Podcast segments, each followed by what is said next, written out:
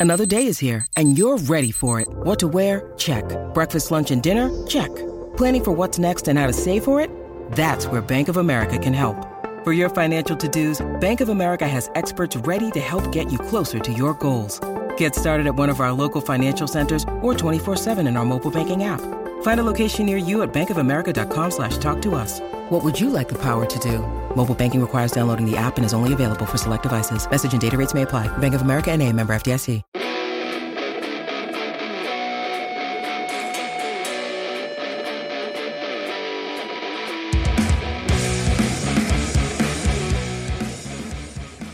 All right. Welcome, everybody, to the Ball Hawks podcast. We are live. That was like my best, what, Bruce Buffer or whatever it is. Um, we are live on YouTube right now. Thank you to those of you who are watching us live. This is our first kick at the can on YouTube, so hopefully you guys enjoy that.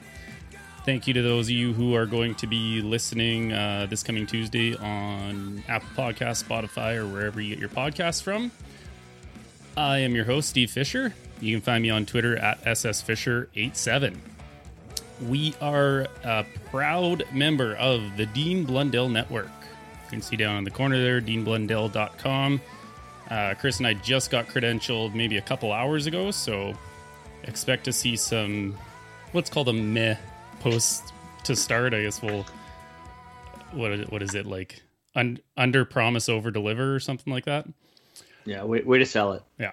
Um, well, I'm really doing it just for Chris because, well, we know Chris has some bad takes. Um, he is my co-host for a 14th straight episode.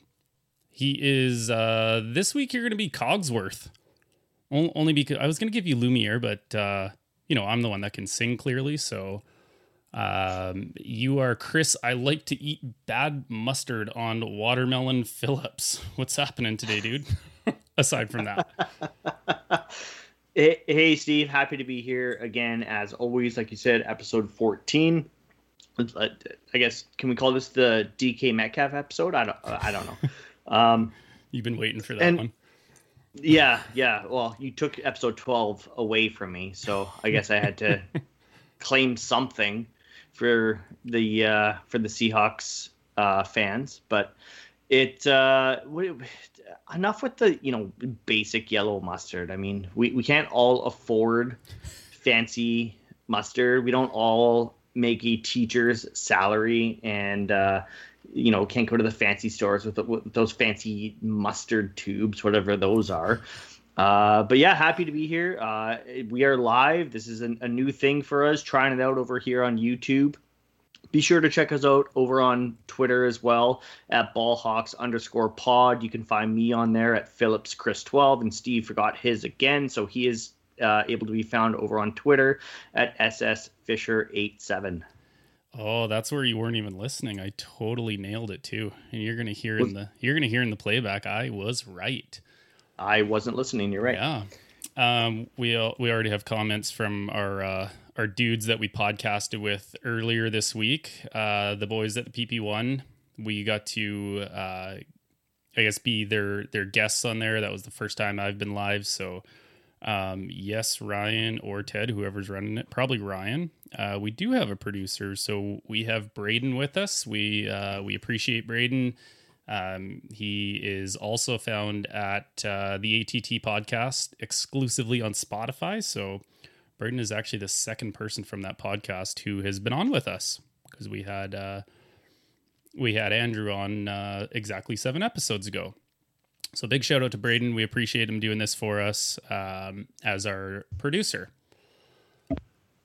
So a, a couple crazy wild things happening in the NFL this week. Um, normally these are slightly the dog days of summer, I guess, you know, right before that, you know, June 1st, uh, I guess, date shows up. And that's the date where you can, um, I, I, guess, I I haven't even really looked into this, but I think it's something about less uh, dead money gets basically cut against people. So we'll we'll get into that shortly. But uh, have you seen the news on Aaron Rodgers in Hawaii right now, Chris? Uh, I I saw something about him vacationing there with his fiance. Um, I think Miles Teller was there. Who I don't know. He he's kind of the uh, a, a that guy of Hollywood. You don't you can't name any movie that he's in, but you see him and you're like, oh hey, it's that guy.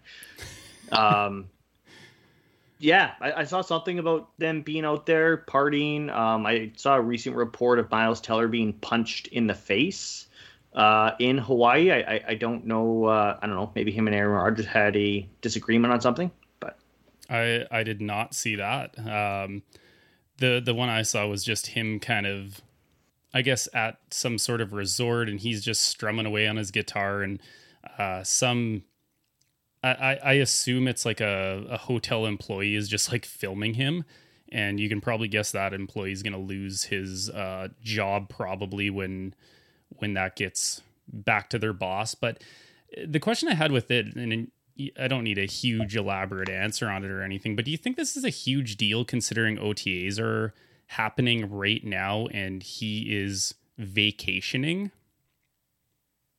No. No uh, no, I, I think it's a, a total non-story. Um, I mean, Aaron Rodgers has been in the league for what 17, 18 years, something like that. Uh, I don't think it's a story at all. Uh, he's not the only vet that's not at OTAs. I don't think any of the Seahawks vets are actually there. Russell Wilson's not at, at OTAs. DK Metcalf, Tyler Lockett, Chris Carson, like none of those guys are at OTAs right now either. From my understanding, it it's just the uh, rookies, the undrafted free agents that are uh, participating in the Seahawks OTAs. Uh, so no, I don't think it's a story at all. It's, I mean, they're they're voluntary, right? You don't have to you don't have to be there. Yeah, I was uh, I was trying to think if if I thought it was a, a big story or a non-story, and the only thing I can think of is I, I heard some reports from people that uh, Jordan Love is looking starting to look pretty comfortable in that sort of first team reps. Now, Aaron comes back, he's the starter clearly, so I don't I don't think it's overly a huge story, but you you got to kind of wonder if Aaron is I guess even just letting the door open just a little bit for Jordan Love to make this possible, right? Like the whole idea is he didn't want to be replaced and now he's kind of adding to the the fuel to the fire a little bit here by allowing Jordan Love to take first team reps. I can tell Again, this is not a story for you. no, like yeah, like, I I know we talked about this a little bit off air as well, and I was kind of like, I just I don't see the big deal here. Um, sure, let Jordan Love get those first team reps. From the sounds of things, from when we had Jay uh, and Dave on a couple weeks ago, Jordan Love needs needs those first team reps because the Packers don't even view him right now as their backup to Aaron Rodgers. Uh, right now, it sounds like uh, Blake Bortles is going to be that guy. So, sure, let Jordan Love have those reps. Let him feel comfortable. Let him build his confidence. Um, I mean, we all know that the NFL, it, it, it's not forever. And I'm sure Aaron Rodgers is well aware of that as well. Um, I mean, especially after he sat on the bench for three years or whatever it was. Um, so yeah, let let Jordan Love get comfortable. I, I, I think it's fine. Again, yeah, this might I, just be like an actual story of being like good fortune for the Packers for cashing in like on their investment in Jordan Love, right? Whether whether he plays, you know, a, a meaningful game for the Packers or not. Um, probably the one thing that's taking over NFL, you know, accounts, media, podcasts everywhere is the Julio Jones drama.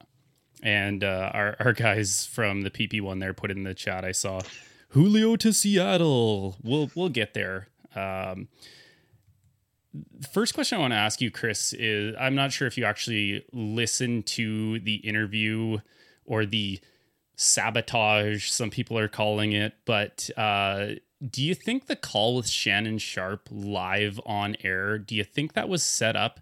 Do you think Julio knew what was going on or did he have no clue? I'm sure there is a part of yes. I I, I, I am skirting the, the, the question. yes, I think he knew. Um, do I think he cared? No. I mean, he clearly wants out. He said his piece. He said, "I'm done there. I want to win." Uh, I'm, I'm sure it's well known that the Falcons are ready to move on from him as well. I'm sure they've communicated that with him. Uh, so I'm, I'm sure Shannon Sharpe sent him a text being like, "Hey, I'm on air right now. I'm going to give you a call in a second. Um, just answer and say what you got to say." And Julio did. Um, can I see how maybe that it, it, did come across as though Julio had no idea? Yeah, I mean, of course, Julio played it up really well, but it's, I mean, that's that's media. I mean, it, it, if Shannon Sharpe were to do that to a guy and not give him the heads up, Shannon Sharpe nobody would answer Shannon Sharpe's calls again. Right. That's that's kind of like the thing everybody keeps latching on to is, is the fact that you know you're in the media and part of being in the media is that trust with other people. And yeah, if you called somebody out of the blue and they had no idea they were on air, I honestly think, yeah, nobody's picking up the call. But then nobody's really said anything to clarify it. You know, Julio's kind of been a ghost ever since um, in terms of him speaking out publicly. So, like, part of me still thinks did he know that there was going to be some sort of question with his future in Atlanta? Yes. Did he know that was going to be kind of the question? And then, of course, being on air. Um, to me, that's still kind of up for debate. But I mean, the the whole thing sparked from uh, Julio wearing a Dallas Cowboys hoodie in the mall and taking a photo with a fan. So when I heard about that part of it, I kind of thought to myself, well, if he didn't know he was on air, he clearly doesn't care what people think about his situation and where he's going to be. Um, so, but I mean, bottom line is Julio wants out. It is very apparent by his actions between what he said to Shannon Sharpe that, you know, he wanted out. So um, the news then shifted to you know what teams are are interested because clearly if a guy wants out he's being shopped. And that's where i love this time of year where things just blow up out of proportion. It's like okay who's who's interested? So i'm not sure who you've heard of. Obviously we just said one with the seahawks um, that one came out kind of today i think uh, the ravens have been in the mix from the start which is kind of fun you know fun for both of us um, i've heard the patriots were a big suitor for it I've heard that the 49ers were involved in it. And then the latest one is that the Titans have made an offer. So those are the ones I know about. But I guess the follow up question with all of this is what what do you think his value is? Like if you are the team that gets Julio Jones, because you know, you asked me last week if if I thought Julio was going to be traded, and I said I, I just can't see him playing for another team uh, it's funny how much a week can can change things because now I can't see Julio playing for the Falcons again. So, uh, what do you think the price is to acquire him? Yeah, I just want to quickly touch on that Cowboys hoodie because didn't Shannon say shortly after when Julio said, "I want to win"? and they cued to the photo of Julio in that Cowboys jersey and said, yeah. "Well, I guess you're not going to Dallas." um, which I, I, I know he's listening right now. So my uncle Ron is really going to appreciate that one because we all know the Cowboys aren't going to do anything this year. Um, I also want to give out a, a, quick shout out to my other trash talkers. So my uncle Ron, my uncle Terry, Christian, Nigel, Craig. Thank you guys all for listening. Uh, I, I know you're there. Um, you're you're all texting me and saying like, "Where's my shout out?" So there there it is, guys.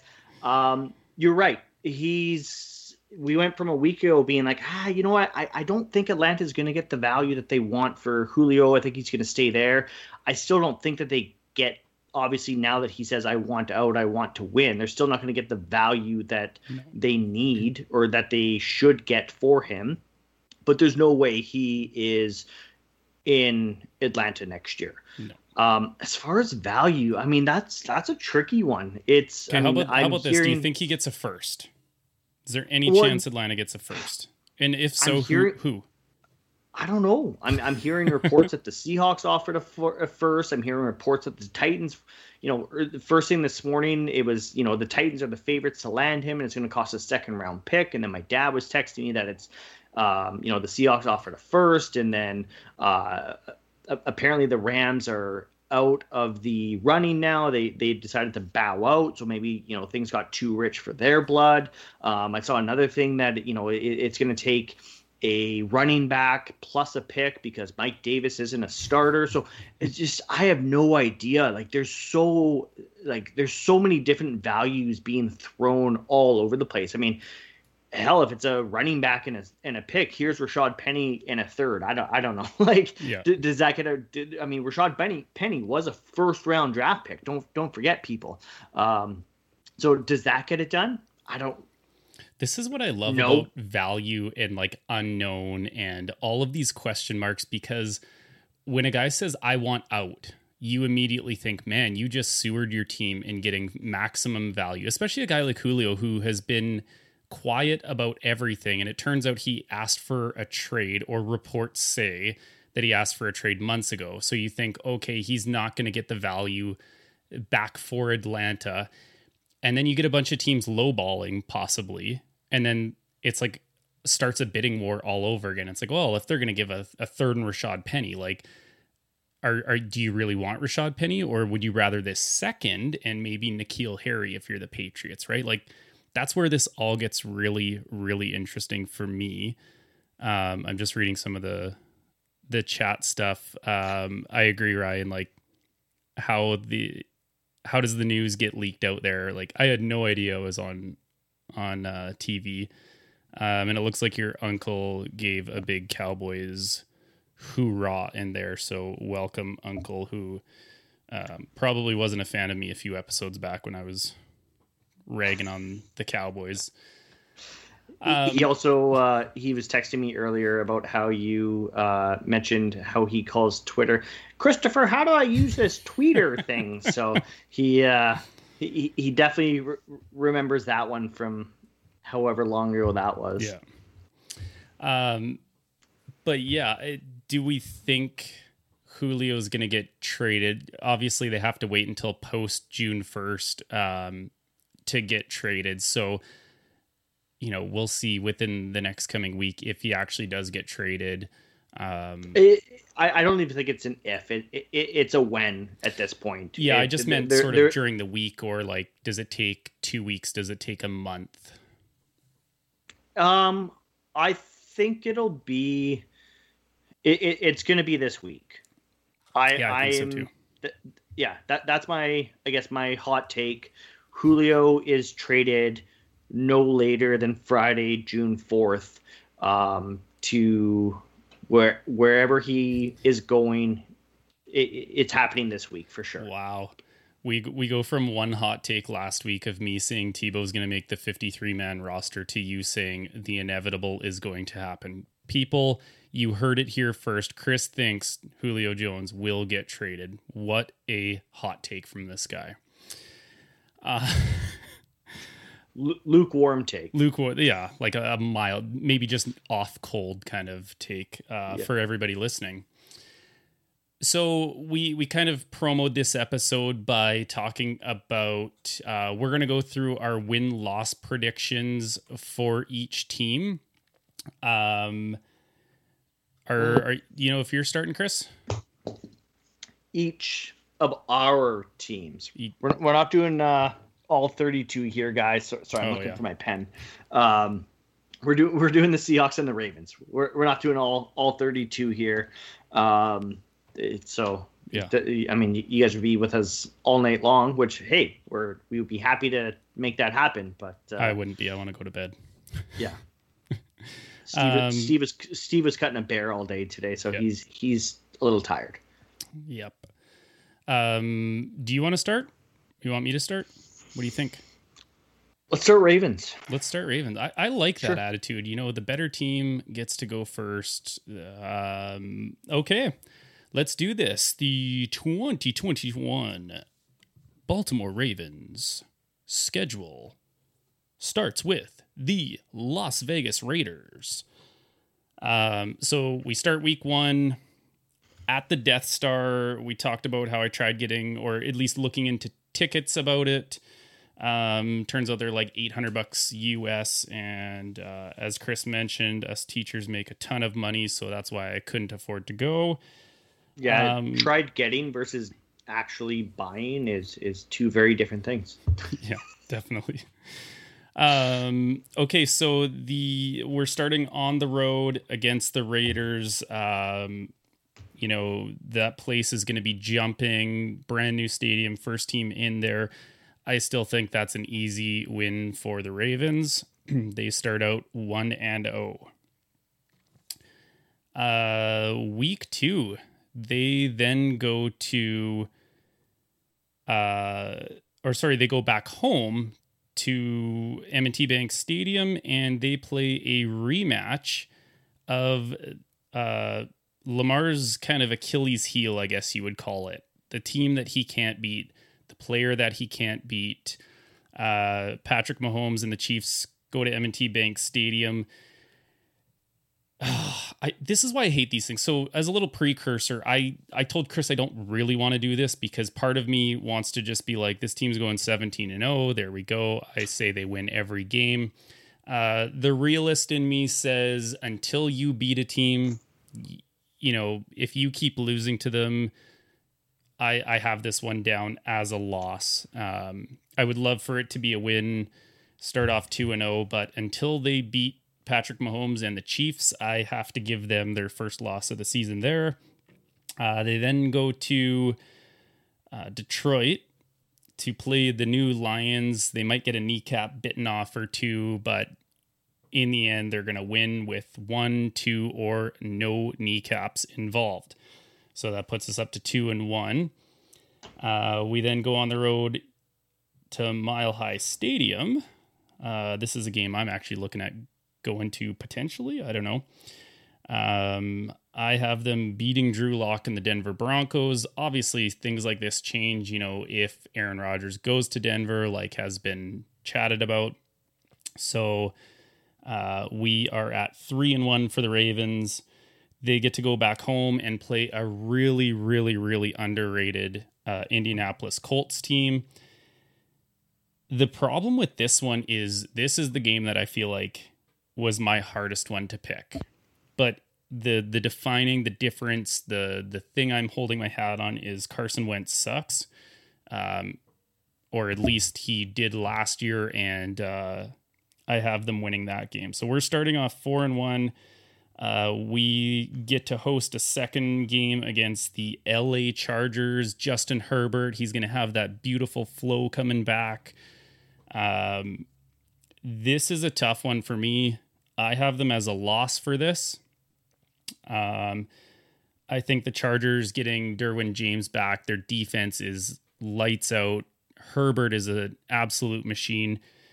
That's a tough one for me. Uh, you got to find some losses unless you think they're going 17 and 0. And again, the realist in me doesn't think they will. So we're up to four and two. We then go, or sorry, we then host the Cincinnati Bengals. I know our buddy Liam is listening to this. Uh, so, Liam, here's part of your mailbag question. You get a loss for this one. Uh, that was a no brainer. Joe Burrow has no one on the line. Uh, he can try throwing it to Ja'Marr Chase, but um, best of luck not destroying your knee once again. I have the Bengals losing that one.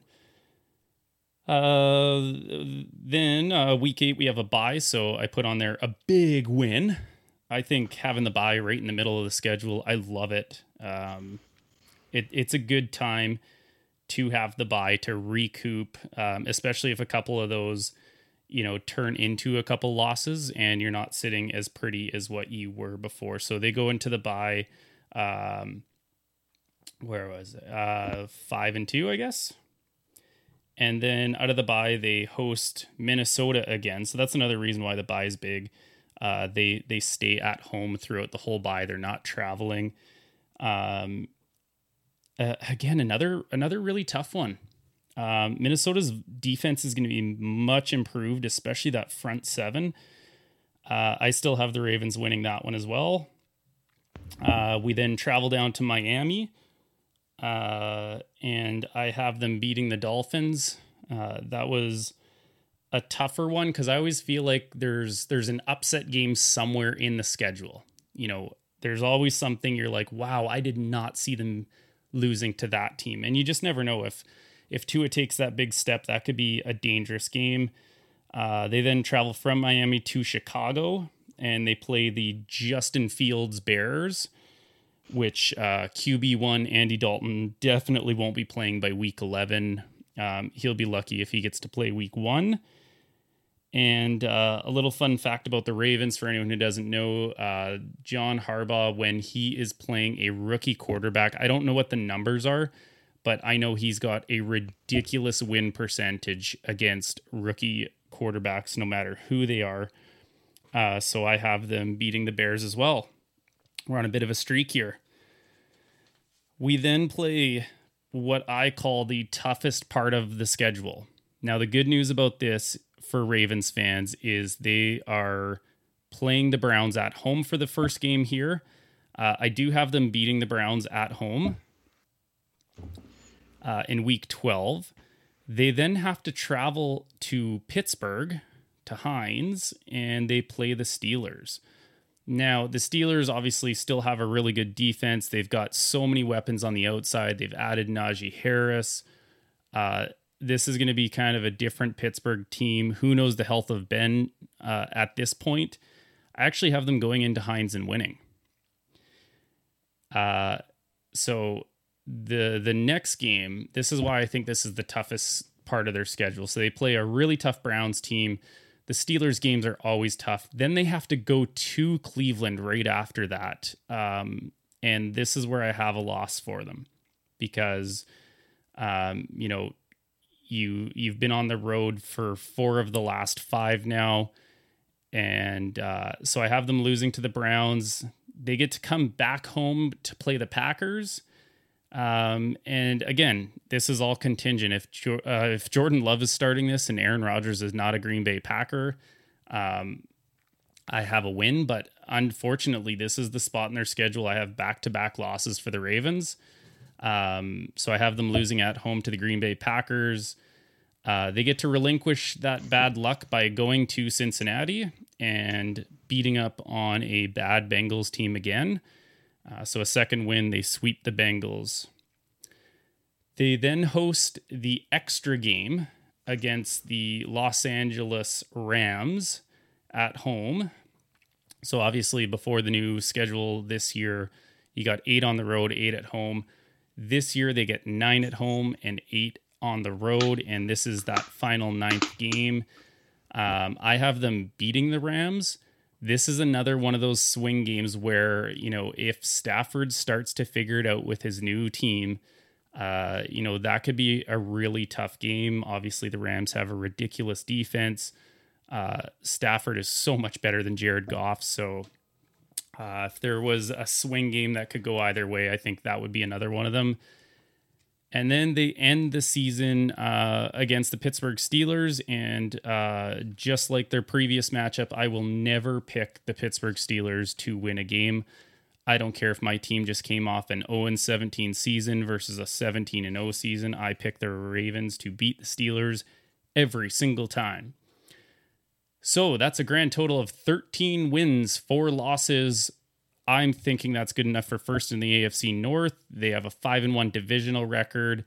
Uh, this is the weird part. When I actually calculated how many home, how many away games they won and lost, uh, according to my predictions, they would have a seven and one road record, which would be pretty wild, um, and just to a six and three home record. So, um, yeah, that's where I have the Ravens this year, thirteen and four. What do you have for the Seahawks, Chris?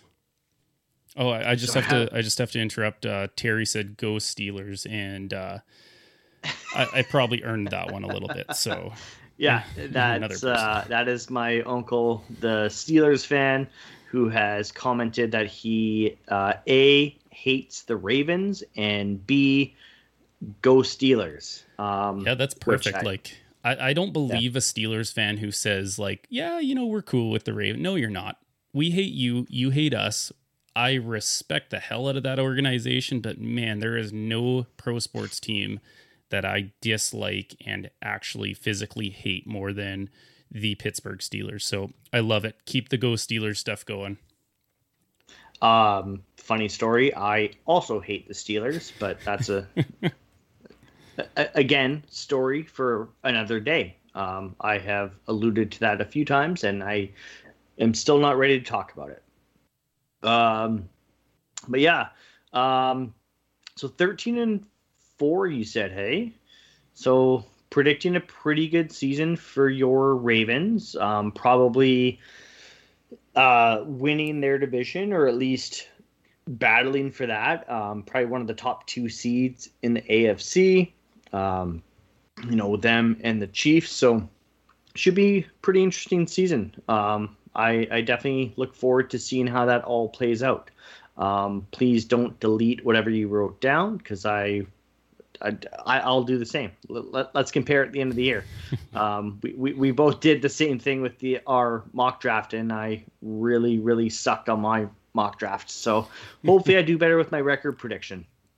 Uh, week one, the Seahawks uh, also start on the road, like your like your Ravens. Um, we start on the road in Indianapolis versus the Colts, uh, which you said they're one of the most underrated teams, which I would have to disagree with because hmm. Carson Wentz is trash uh, and has actually never beat the Seahawks. He's 0 4 versus the Seahawks. Uh, so I am going to chalk this up as a W, week one win. Uh, I don't think it's going to come easy. Um, they're, they're, they're going to have to battle. I mean, cornerback is definitely a position for the Seahawks that is, I don't know, a little bit in question, I guess, right now, uh, in, until we actually see them on the field and see how they perform in, in, in preseason. It, it's a little uncertain, I would say. And the Colts certainly have some good receivers, um, but they still have that trash quarterback. So uh, we'll, we'll see what happens. I'm I'm picking the Seahawks. I'm gonna say Russell Wilson uh, late fourth quarter, probably last drive to win that one. Uh, week two, uh, the Seahawks are traveling back home to Lumen Field, no longer CenturyLink. Uh, it is now Lumen Field uh, versus Christians, Tennessee Titans. Uh, and Christian, I'm not sorry. I'm taking the Seahawks to win that one as well. Uh, like I just mentioned about the Seahawks with their questions at cornerback, while the Titans have no wide receivers left anymore except for AJ Brown. So we'll just put all four cornerbacks on that one wide receiver, not worry about anybody else, stat, and then just stop Derrick Henry. So, which Bobby Wagner will do that no problem, I'm sure. Uh, I didn't know he was a he was a Titans fan, or else I would have uh, probably got into it a little more. But Oh yeah, yeah. Christian is a uh, is the resident Titans fan here. Nice. Um, so yeah, we have a Titans fan, a Steelers fan, and a Cowboys fan listening. And right a Bengals now. fan. I, yeah, and a Bengals fan. Yeah, exactly. Uh, week three, back on the road. We're heading to Minnesota. We're playing the Vikings. Uh, and this is where I see Seattle taking their first loss of the year. Um, again, I'm just going back to those cornerbacks: Adam Thielen, Justin Jefferson. Uh, yikes. Uh, so and and Dalvin Cook. So that, that that's definitely a, uh, a, a, a monster that I'm nervous about. Um, I know Seattle beat Minnesota last year in Seattle, um, but it took uh, two fourth down conversions to to win that game, including the game winning touchdown coming on a fourth down conversion uh, to my boy DK Metcalf, episode 14, the DK Metcalf episode. Um, so th- this game being in Minnesota as well, I'm, I'm going to give that one to the Vikings.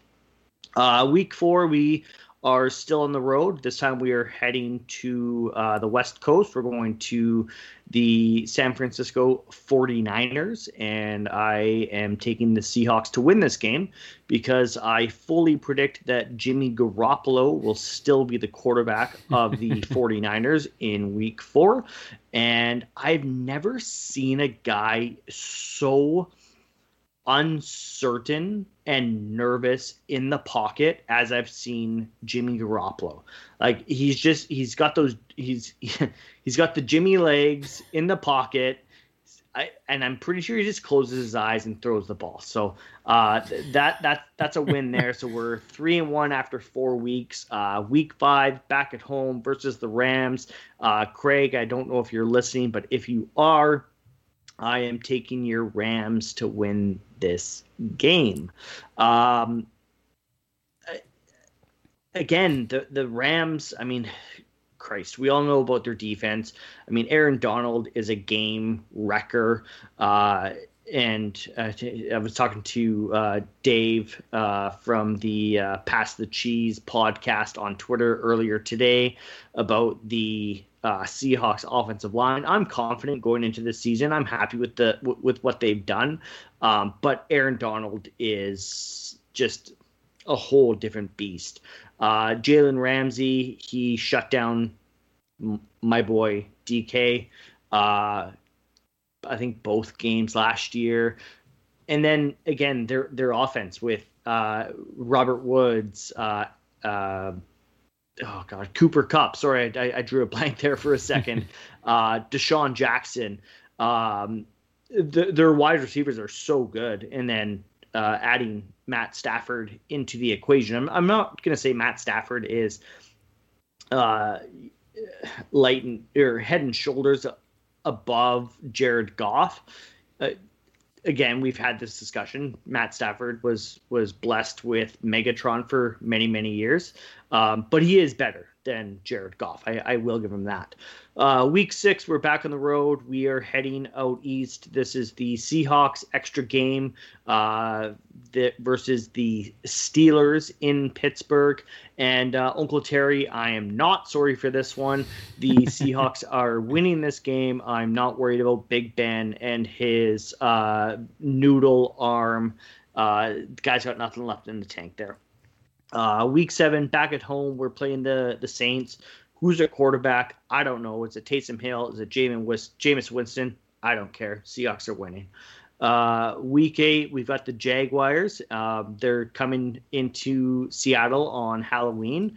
Uh, Tony Khan's probably going to dress up as the uh, most desperate guy in town. Always is. and- always, always. Uh, Tony Khan knows nothing other than to be desperate. Uh, and again, I'm chalking that one up as a win for my Seahawks. Uh, Trevor Lawrence in Seattle dealing with the 12s. I don't think he's going to be ha- be able to handle that noise. Um, week nine, Seahawks bye. So going into the bye, uh, what is that? Two losses, one, two, three, four, five, six, six wins. So six and two heading into that week nine bye. Like you said, I love that midseason bye, um, especially with that extra week added in this year. Uh, the kind of later we can get it, the better. Um, when the se- when the schedule is released every year, I always kind of look at like, okay, who's the first matchup, home or road? Okay, who's the first home matchup if the first matchup is on the road um, how many primetime games and then i also just like to see like okay where's the bye okay week nine? Yeah i'm happy with that. Uh, week 10 we're on the road. Uh, after that bye we traveled to green bay wisconsin versus the packers dave and jay. I know you're listening you're going to be happy to hear this. I am giving the Seahawks the L on the road versus the Packers. Russell Wilson's never won in Green Bay, which I always find kind of bizarre because he played uh, quarterback at Wisconsin. So I don't I don't know what it is about Lambeau, but he just can't get it done It's in those, Lambeau. It's those stupid bench seats. He looks at them and he just can't get into them, right? Absolutely the bench seats. good, good, good call. Um, after the Packers, uh, we go back home. We play the Cardinals. Week 11, um, I'm giving the Seahawks their also only back to back loss here. Uh, so week 11, I, I, I, at home versus the Cardinals, I have the Seahawks losing. Um, those Cardinal games, man, they're always so bizarre. Yeah. You just never like. I mean, last year it uh, it went to overtime in Arizona. Uh, it was almost. I mean, Christ, the game almost was over uh, before. Well, Russell Wilson threw the interception to Isaiah Simmons. Isaiah Simmons set them up for the game-winning field goal.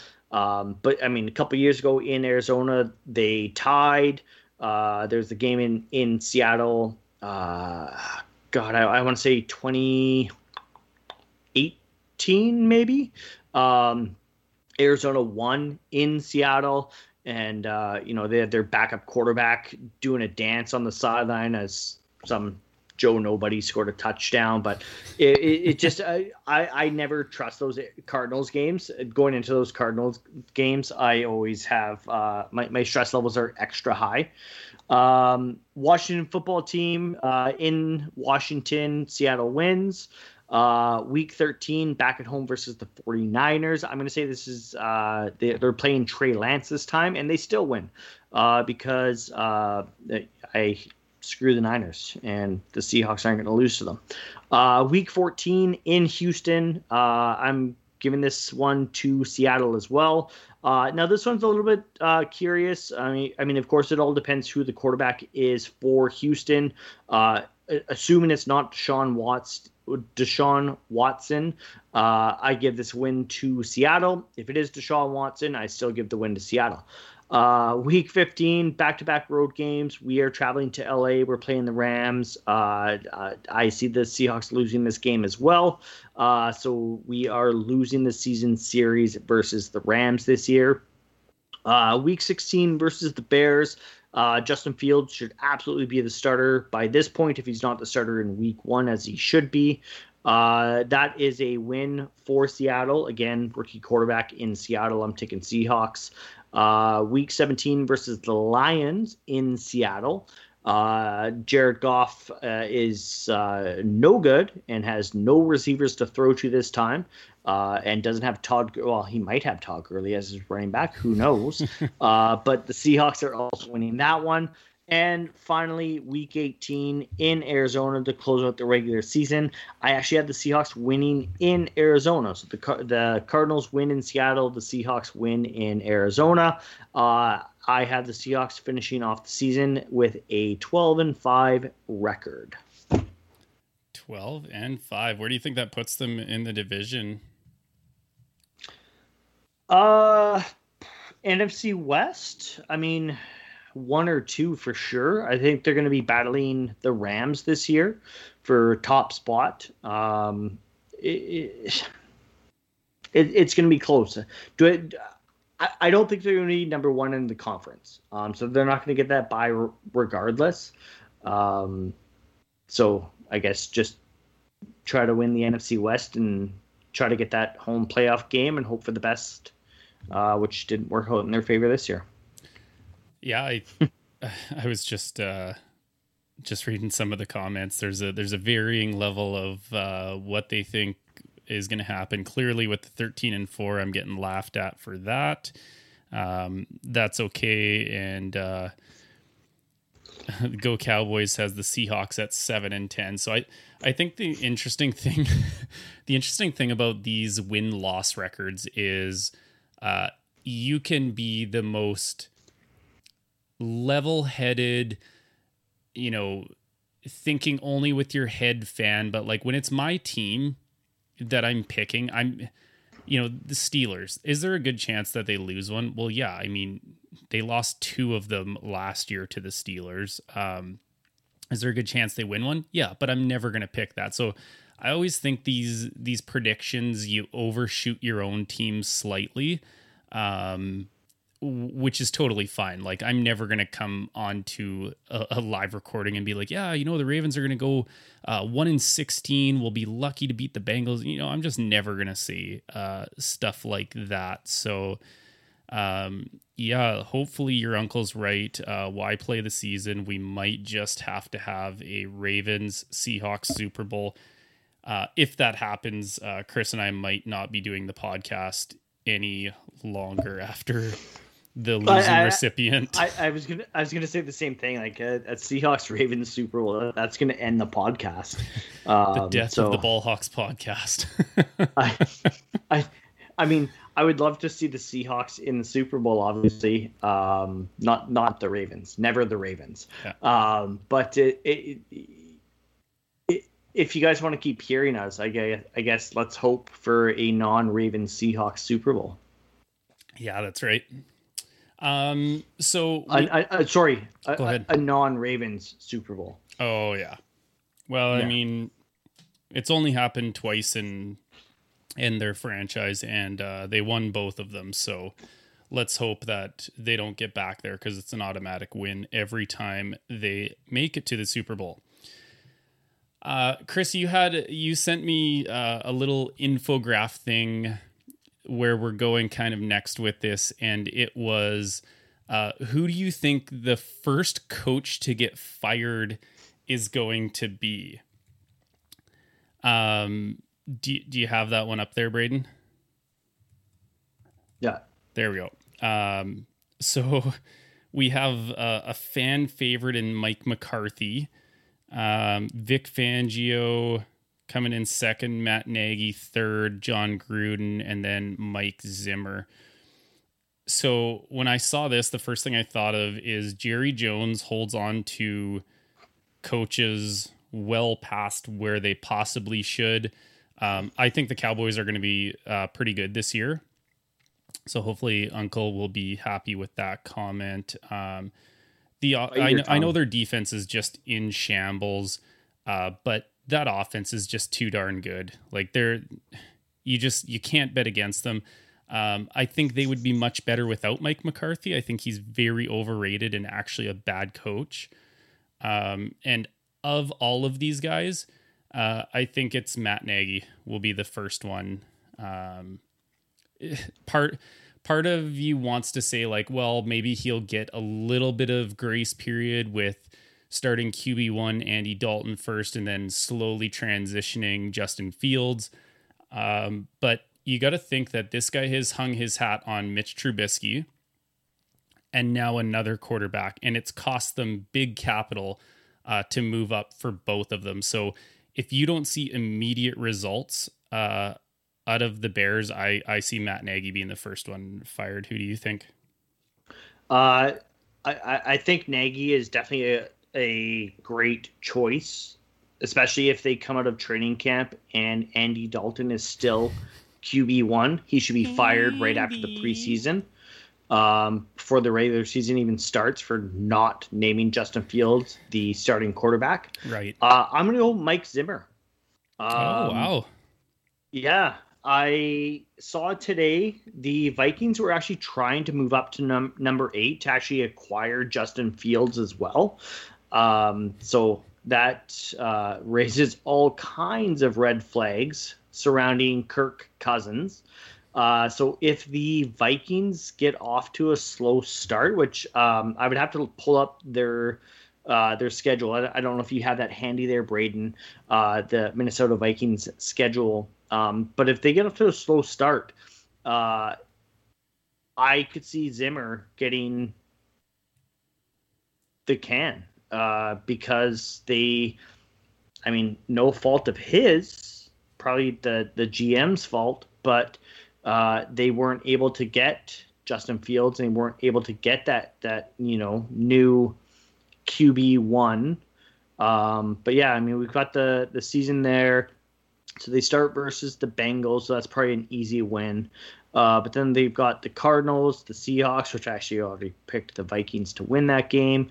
Uh, the Browns, the Lions, the Panthers. I don't know. Uh, I, I, guess maybe they, they actually have an easier schedule to start than I realized. Um, but then they've got uh, you know after the Panthers, they've got the Cowboys, they've got the Ravens, the Chargers, the Packers, the Niners. Um, and so yeah, I, I'm sticking with it though. I'm gonna say Mike Zimmer. Yeah, I think that's it, it's such a crapshoot with this kind of stuff um, of who's going to get fired. It, it, it depends so much on those interpersonal things, and it depends on owners and GMs and how quick they are to fire and how like you know is there an injury that's causing this stuff that might get them to hold on to it like you know with Mike McCarthy obviously Dak going down you knew Jerry Jones wasn't going to pin any of a bad season uh, on uh, on Mike McCarthy. So yeah, a, a lot of those things come down to what's happening in the moment for the most of it. And we've got a little bit of uh, a back and forth here on our, on our YouTube. Uh, I think these two guys are drunk, uh, drunk on wins apparently, because uh, both teams are blowing up on wins. Um, and actually, I, I, I just want to add then, as far as coaches being fired, um, from that list, I'm surprised that McCarthy has the lowest odds. I, I would say with Dak coming back, uh, Zeke is there, uh, Amari is there, CeeDee Lamb is there. I would say McCarthy is probably one of the safer of those five, just based on Dak coming back. True. Um, all right. Um, let's move on. We have uh, our favorite segment of our listeners. We have our third down. What do you uh, What do you have for me this week, Chris? Uh, yeah, it's uh, third down. Everyone's favorite segment of the show. Uh, we sorry, I'm just texting you there. Uh, everyone's favorite segment of the show. We all know how this works. For anyone that's new to the show here, uh, the third down segment, I give Steve some head-to-head matchups. Steve picks his favorite of the head-to-head matchup. At the end of it, I um, re- review his his choices and ask him to pick his MVP. Uh, so this week we actually have some help from our good friend Liam. He uh, he reached out to me the other day. This is gonna and said, uh, "Hey, I really think you know if you're struggling with third down, if if you need an idea." I have a really good one. I said, Well, I'm never struggling with a third down, but I'm always willing to take on uh, you know, our listeners' ideas. So, anybody else, please reach out to me. I'm always happy to uh, in- include your your your thoughts there. Um, anyways, uh, Liam's idea was to do a uh, head-to-head matchup based on some of the worst hairstyles, haircuts in uh, in in sports and pulp, pop culture history. That's so uh, good. So we we've got some really really good ones here. Uh, I'm really excited to share these. Uh, of course, with us doing this live, I've uh, hooked up with Braden to provide him with some photos, uh, so that we can uh, also provide some some visuals for all you guys. So, Steve, of course, are you ready? I'm ready. Let's do it. Third down. All right. Uh, matchup one, we have uh, Tim Tebow. Of course. with his Friar Tuck haircut after rookie camp uh, versus uh, Garo Ye- Yepremian.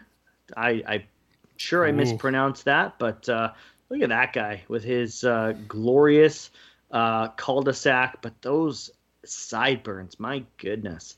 Uh, Steve, uh, Tim Tebow versus Yepremian. Who are you choosing?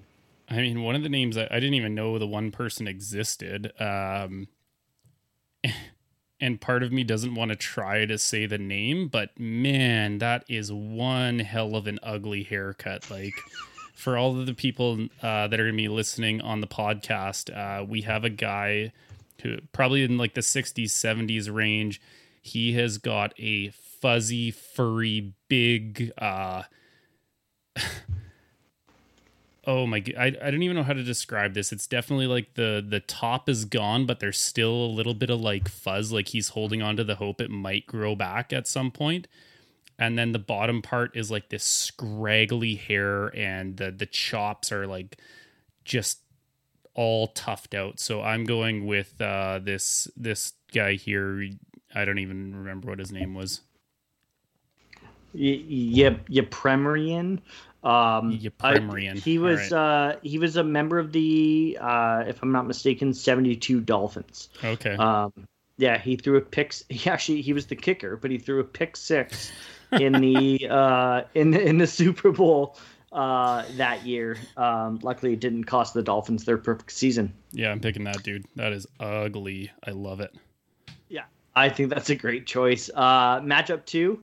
Uh, we have uh, Dennis Rodman, and I mean, there's so many different hairstyles that we could have chosen for for Rodman. Um, versus now, this is another guy you're you've never heard of, Antonio Garay Garay. Um, I had never actually. Look at that guy. I had never heard of this guy until I was like YouTube or Googling worst hairstyles in sports history. and I came up on this guy who was apparently a D tackle in the NFL, played for the Jets, played for, as you can see, the Chargers.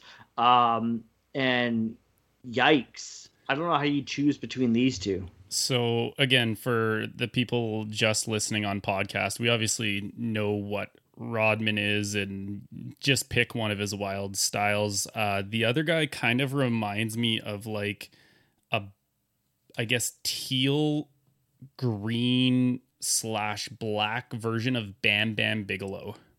Since yeah. we're into like the wrestling kind of, Chris and I have been chatting wrestling a little bit here. Um, he looks, that's the first thing I thought of was like, man, that's Bam Bam Bigelow. I'm like, oh, wait a second, that's a football player. Um, but Dennis Rodman is the first person I thought of immediately when you said wild hairstyles for an, an athlete.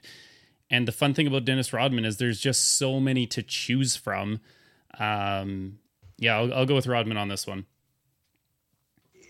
Uh, I'm not surprised because Rodman and his hairstyles are so iconic. Um, but Bam Bam Bigelow, I, I that's a, a a great take. Yeah. They're, they're not tattoos. Um, you know, he shaved that into his hair, so it, it, it's ever changing. Um, but oh man, yeah. Thank you, Braden, for zooming in on that one. That that's just awful.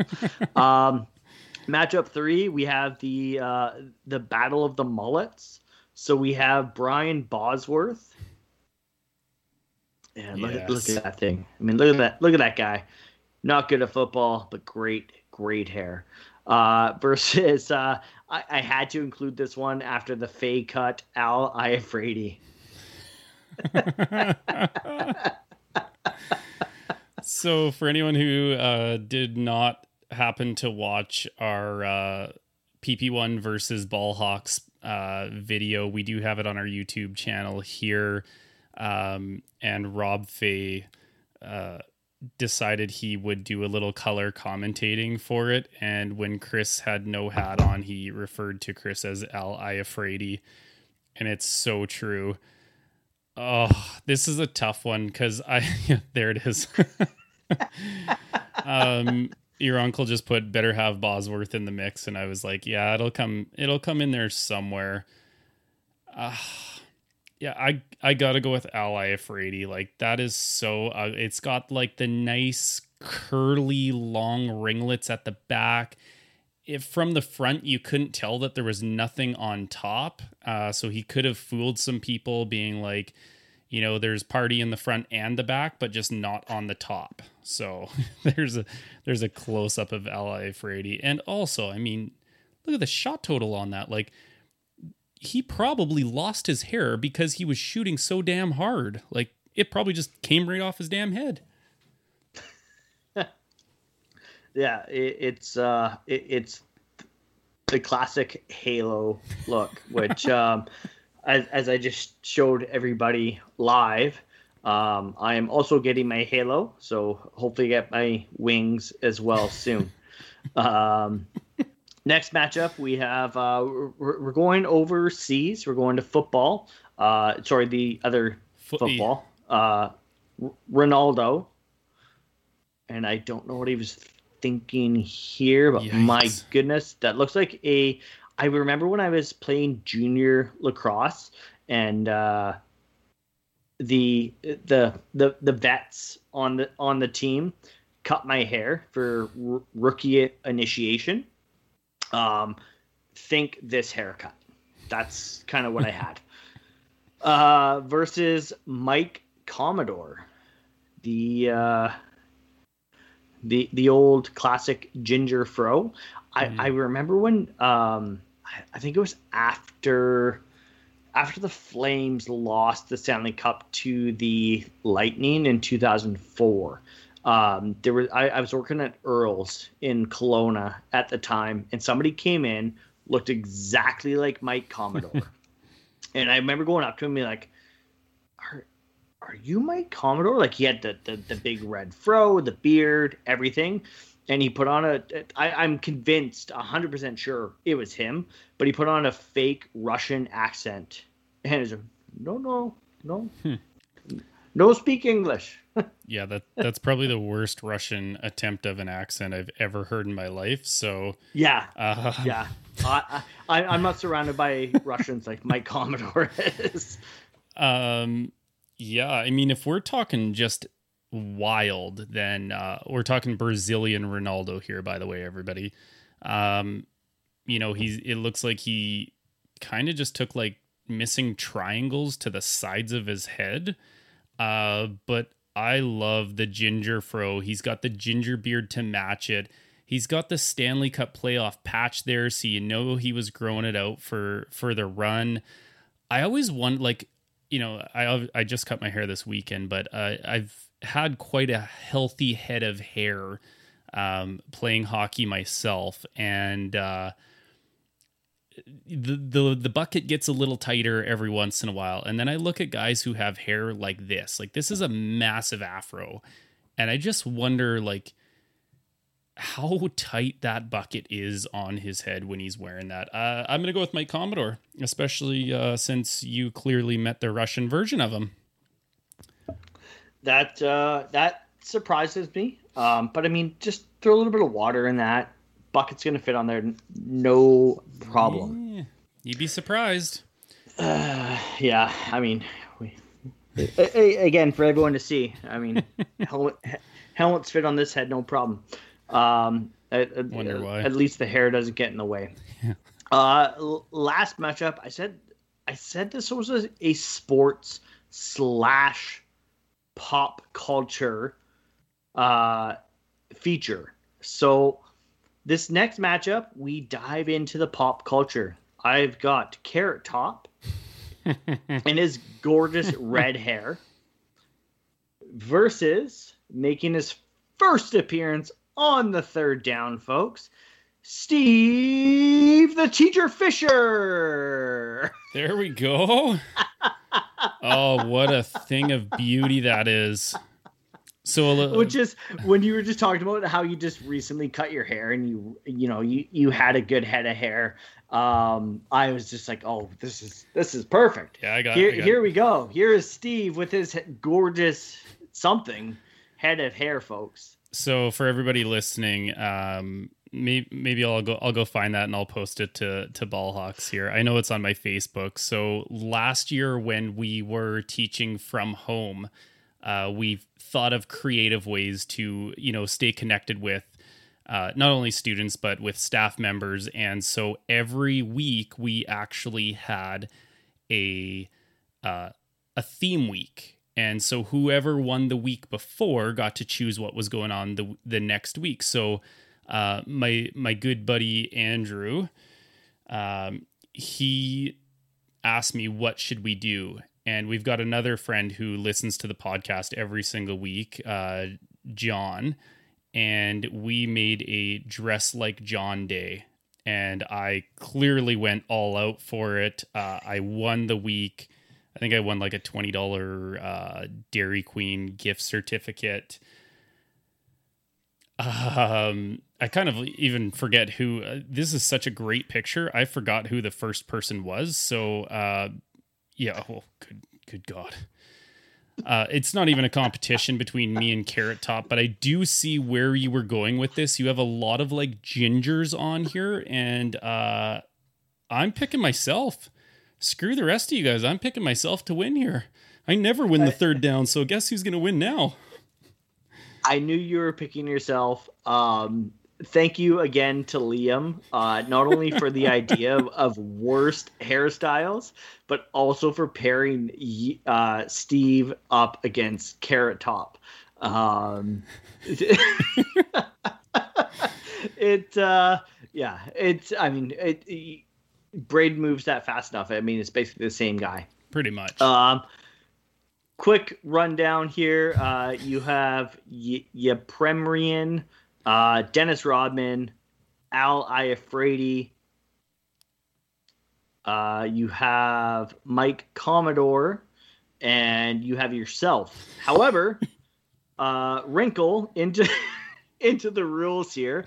You can't pick yourself as your MVP. Who's the MVP, Steve? Yeah, that's funny. I wasn't even going to pick myself. Um, I pick Dennis Rodman because he is notorious for the wild hair. I mean, I have great hair. We all know it. We saw it, but uh, you can't compete with the icon that is Dennis Rodman. I I've been looking at the YouTube chat, just waiting for Christian to be like, "Where is Derrick Henry in this hair?" Like the burnt turd coming out of his head did not make this third down episode. I I am shocked. I am offended for Christian that uh, Derrick Henry's giant turd was not a part of uh, the third down. So, uh, yeah, that that was a fun one. That's that's hilarious. I, I kind of thought you were going somewhere with it when you said uh, Liam had a little hand in this, and I thought, yeah, there's there's going to be something uh, definitely to this one. So uh, we're we're coming up on the end of our uh, episode here, and we wanted to get to uh, we'll do our uh, Twitter, Facebook, uh, Instagram uh, mailbag questions first, and then if anybody, if anyone in our YouTube chat has a question, we can answer those. So. Um, I'm actually going to give you the first question because it's a little NFC West stuff here. So our uh, our buddy, you know him as Mr. Teller on Twitter, um, Marquise from the Cover Four podcast, who listens every week. He's always interacting with us. He says, "Do you guys see Trey Lance co- becoming the starter this year over Jimmy G? I know you said yes by the second time they play him, but when do you think?" Uh, I mean, I've been pounding this drum uh, all off season. I, I, I know I said in week four that Jimmy Garoppolo will still be the starting quarterback, but I have been pounding this drum all off season. I think the Niners coaching staff, management, whatever, are insane if they don't have Trey Lance as their starting quarterback week one. So do I see him as uh, surpassing Jimmy Garoppolo as the starting quarterback at some point this season? Yes, I do.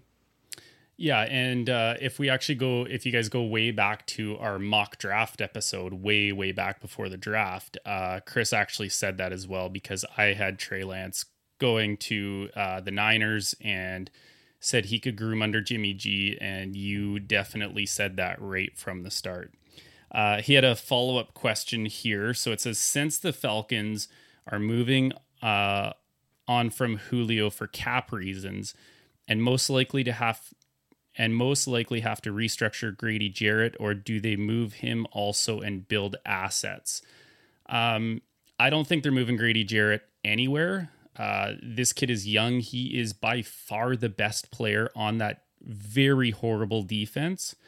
Uh, so I don't see them moving him. I think the reason why they want to move, or they don't want to move Julio, but the reason why they're talking about it is because it's the easiest solution to their problem.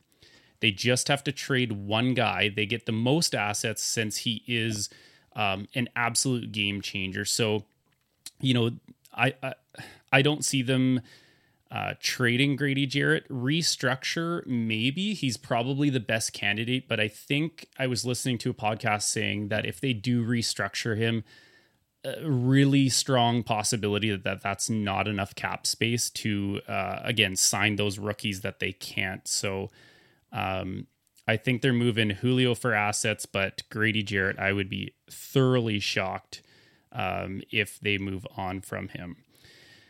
Uh, our next question comes from our buddy Ryan Hank of the PP1 podcast, and he says, "Does Chris have permission to speak?" No, he doesn't. I'll answer that one for you. He is uh, allowed to speak when spoken to.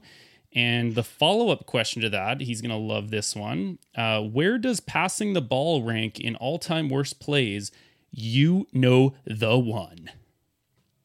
Um, Braden, can you please pull up? Uh, oh, you had super- something planned with Braden. Oh, come on. No, I didn't actually. I'm putting Braden on the spot here. Russell Wilson, Super Bowl 49. Um, I'm, I'm sure the first image that you see is going to be him throwing the ball from the one yard line.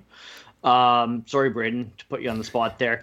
Um, I'm, I'm going to talk while you're working on that. Um, it was the right call. It was the right call. It was um, second down. I don't remember how much time is left on the clock. I want to say, I don't know, 35 seconds or something like that. Um, that that's not the photo. Sorry, Braden. Um, just put Russell Wilson interception Super Bowl 49. Um, or uh, it, it it yeah, it, it was the right call. There was 35 seconds left. I think they had one timeout left. It was second down. You have to throw that ball in that situation. Um, because, I mean, obviously, best case the scenario. he's it- coming up it- with here. Russell Wilson just hanging his head.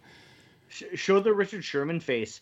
Um, th- best case scenario is obviously the Seahawks score a touchdown. Worst case scenario is what happened. Um, but in the middle there is it's an incom- in- incomplete pass and the clock stops. So then on third down, they can try to punch the ball in with Marshawn Lynch. Uh, if that's unsuccessful, they call the timeout. They run another play on fourth down. Um, so no, it wasn't the worst play call in NFL history. It was very, very poorly executed.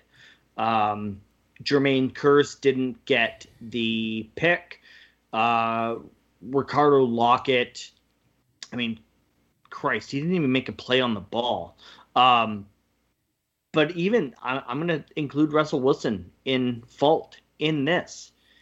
He didn't make a good throw. He threw it too far ahead of Rock, Ricardo Lockette to even make a play on the ball. Um, so no, not the worst play call in NFL history, just the probably worst executed play call in NFL history. And clearly, by Chris's voice, uh, he is still not bitter about that. Um, honestly i will i will fully admit the next day i went to work and everyone's like oh like i mean everyone knew where i worked at, at, at that time that i'm a seahawks fan and they're like chris i'm so sorry i'm so sorry and this and that and the next thing and i looked at them straight in the face and i said i don't want to talk about it don't talk to me about the super bowl i don't want to talk about it I'm taking my ball and um, I'm going home. Okay, I'm going home, Yeah. guys. I, I probably shouldn't have gone even gone to work the, the, the following day, but however many years later, um, it it is what it is. That's so funny. Thank- now Thank you, there Braden. it is. Um, We got a yeah, video it- of it. Malcolm Yeah. Butler jumping it. Um, yeah, it, it, it, it is what it is. I mean, it it's whatever. It's I so mean, funny as you were saying that, Chris. I remember thinking about this. You know, obviously as an unbiased fan, I don't, I had no stake in the game, and I thought to myself, you know what? Maybe it was the wrong decision to throw at that time potentially, but like you could the way the game the uh the timeouts the time uh what down it was um you know you had the option to run once and probably pass so like if they didn't do it there and they ran Marshawn on the 1 yard line who knows maybe the same play happens the very next play and they say well they had to throw it um so I agree with that I'm actually going to go back to our uh our YouTube live questions and uh your uncle says who do you think will be MVP when the Cowboys win the Super Bowl? So, since we're in fantasy land here, um, I'm I actually I think this is a great question. I love these hypotheticals about who would be the the MVP, and the obvious answer is Dak Prescott because quarterbacks obviously win a bunch. Um, I would go with CeeDee Lamb though. I think there's a guy who can turn it up in big games, and I would call CeeDee Lamb to be the MVP. Um, Uh, oh, I, I'm gonna say whoever the Cowboys were playing against because the Cowboys lost in the Super Bowl. Um, so some guy from the other team. Well, it says the Cowboys win the Super Bowl. Read the question, Chris. Come on. Um, No. My apologies. Chris can't read. That's why I read the questions for us. Um, this one came from our friend Calvin. And this wasn't much of a, a question as it was, I think, probably wanting to stir the pot. And I, I threw it right back to Chris on this one. So um, this is back to obviously we were chatting with them about uh, who's going to sign Julio. And he said Ravens versus Seahawks bet if either team signs Julio. So I don't know if you had a chance to uh, to think about that one. Do we do we have some sort of bet here? No, I, Oh. I, You- I- you I guys are right. Is- First of all, He is a I- bit I of a buzzkill, isn't he, guys? I, I want to correct your wording. It's not signing Julio; it's trading for Julio. All right. Whatever. Um, honestly, I, I don't think he ends up with either team. So, uh, do I want to make a bet that he ends up with the Ravens or the Seahawks? No, because I don't think he ends up with either one of those teams. I honestly think he ends up in in uh, Tennessee. So, Wow. Okay. Well, you're at least ma- appealing to one fan over here. Um, our apologies, Calvin. I guess uh, Chris is too much of a wimp uh, to I mean, make a bet about it- that. So if you want to make a bet where Seahawks Ravens versus the field, and I take the field, sure, but hmm. I don't think he's ending up with either one of our teams. All right, I'll, I'll think about that. Actually, we'll uh, we'll post it on our, our Twitter and Instagram if he uh, if we decide to make a bet. I, I think by the sounds of it, the Titans seem to be the front runners right now. Um, that doesn't usually or always mean everything. So uh, we have one more question. This one came via Facebook. So if you guys on YouTube have any questions, throw them in there, or this will be our last question. So Liam has asked, "What is the over under with uh, what are you picking? Six and a half wins for the Bengals. What's your over under on that one, Chris?" That's a great over under. I don't know if he was looking at uh, Vegas betting odds, but I'm having a tough time with this one actually. It, it it it is. I looked at the Bengals schedule. So here's where I have the Bengals winning. I have the Bengals beating Jacksonville, Chicago, Detroit, the Jets, the Broncos, and that's it So we're as far as like under. ev- when I look at their schedule and like quick off the top of my head, here's who I have them winning. So that's five wins. So I'm taking the under. Yeah, I I also would take the under and just for the simple fact that they have to play the Ravens twice, they have to play the Browns twice and even even the Steelers with uh you know, I would I would say that's a, a declining kind of team whether you believe that 11 and 0 start was legit or not. Um they still have to play the Steelers. The Steelers are still a strong team. Um, I would also take the under on that actually. Now here's a really good. I'm. I don't think you saw these, Chris, but here's a really good one. Your over under is set at three and a half. How many footballs get popped when Tebow catches them and forgets to unflex? under because Tim Tebow's not making the Jaguars. So Oh, under man. zero balls. So if you guys didn't tune in last week, we had uh we had hot take Steve jumping in and uh my hot take is not a lukewarm or you know off cold take like Chris's and uh I actually predict Tebow will make the Jaguars 53 man roster and uh you know what? I'm to go over on this one. I think the guy's arms are just massive. He he might even just for, you know, catch one. Look at that. Look at that guy. A guy that is sporting the ring around his head, uh, but now with muscles, he might just trip and fall on a ball and pop it. So um, I do have Tebow making the 53 man roster, and he will pop at least one ball. Deflategate 2.0. yeah, if if they're deflated uh, just a little bit. Uh, okay, we are pretty much at a time now, so I don't see any other questions in our YouTube feed. Uh, I just want to thank everybody who joined in on our first ever uh, live episode on YouTube there, uh, especially to those of you that were commenting and uh, chirping us a little bit. It makes it a lot of fun when we can interact and, you know, uh, again, I don't want to hear a Steelers fan saying like, "Oh, great picks, Ravens." Like, I want you saying "Go Steelers." So, uh, really appreciate that. We also appreciate Braden for uh, his time and for uh, hosting us on YouTube there and showing the picture of Carrot Top versus me. Uh, it was a home run for me on that one. Um, again, we are part of the Dean Blundell Network. You can find us there, deanblundell.com. Uh, we are going to be blogging there pretty soon, so you can come check out some of our work uh, there. You can find me on Twitter at ssfisher87. And like I do every week, I'm going to give uh, my dude Chris the last word. What do you have for us, buddy? Yeah, uh, uh, thank you everyone for tuning in live. Thank you for the uh, live chat. It, it, it's been it, it's been something. um, uh, Braden, thank you. We really appreciate you coming on. Uh, if you guys haven't heard of the ACT podcast, Alien Theorists Theorizing, uh, Braden, I probably botched that, and I apologize go check them out on uh, exclu- exclusively on Spotify.